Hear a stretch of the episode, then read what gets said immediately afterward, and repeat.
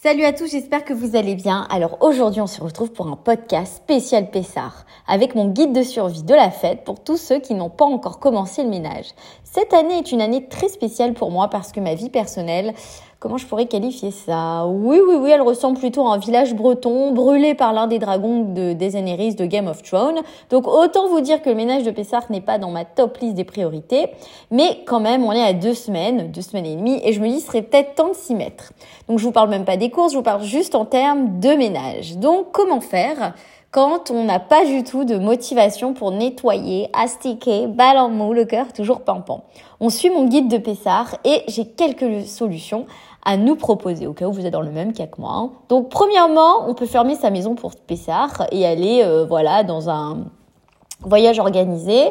Par contre, avant, il va falloir euh, quand même euh, vendre un rein. Bon, prenez euh, celui de l'un de vos enfants, il s'en rendra pas compte, vous l'endormez et puis ce sera bon. Et le petit sera content, voilà, d'aller dans un voyage. Ensuite, bon, si vous voulez pas cette solution, parce que vous avez peur des aiguilles et du sang, il n'y a pas de problème. Il y en a une autre, c'est que vous tapez l'incruste chez des amis pour le CDR. Mais attention, il va falloir bien choisir ses amis. Parce qu'une erreur peut vous coûter très cher en temps et en maux d'estomac.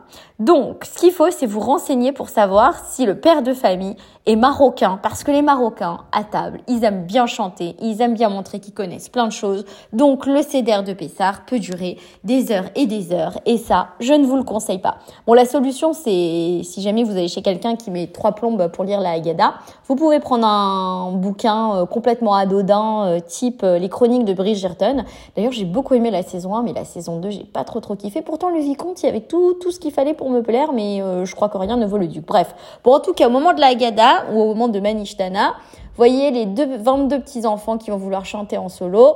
Prenez ce bouquin discretos et là, le temps passera plus vite.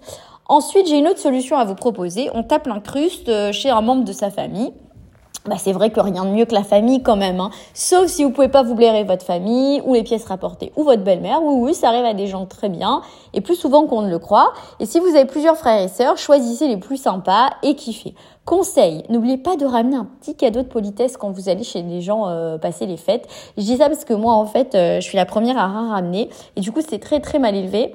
Donc, euh, si vous avez oublié, euh, comme ça m'arrive 99,9% du temps, euh, de ramener un petit cadeau, vous pouvez aussi vous offrir en nature. Je m'explique. Vous offrez un après-midi libre à la personne qui vous reçoit en proposant de garder les enfants ou de faire le ménage à sa place. Non, non, non, je rigole. Non, non, pas le ménage. Sinon, quel intérêt de se faire inviter? Juste vous proposer, voilà, de garder les enfants pendant que, voilà, votre sœur ou votre beau-frère ou votre frère ou votre belle-sœur aille se promener. Ensuite, on se rapproche euh, aussi d'un rabbin extra light en lui demandant c'est quoi le minimum syndical en termes de ménage.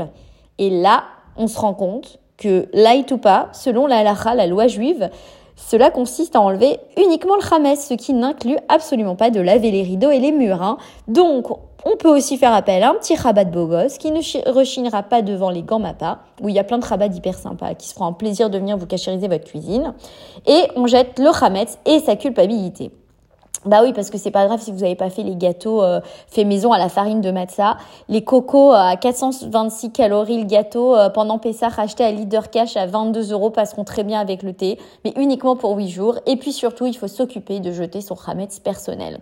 Ce Pessah, chacun de nous va vivre sa sortie d'Égypte. La culpabilité n'a pas sa place dans nos cœurs. Comme disait ma grand-mère Zal, chaque jour a sa peine. On avance pas à pas. Pour nous, quand j'écris nous, hein, c'est le peuple juif, je nous vois en ce Pessah pieds nus, avec des bracelets autour des chevilles, avancer sur le sable chaud du désert, en train de danser Hachem Melech, Hachem Malach, Hachem Leolam Vaed. On aura jeté notre Hametz et tout le négatif pour repartir sur de bonnes bases et attendre ma chiare.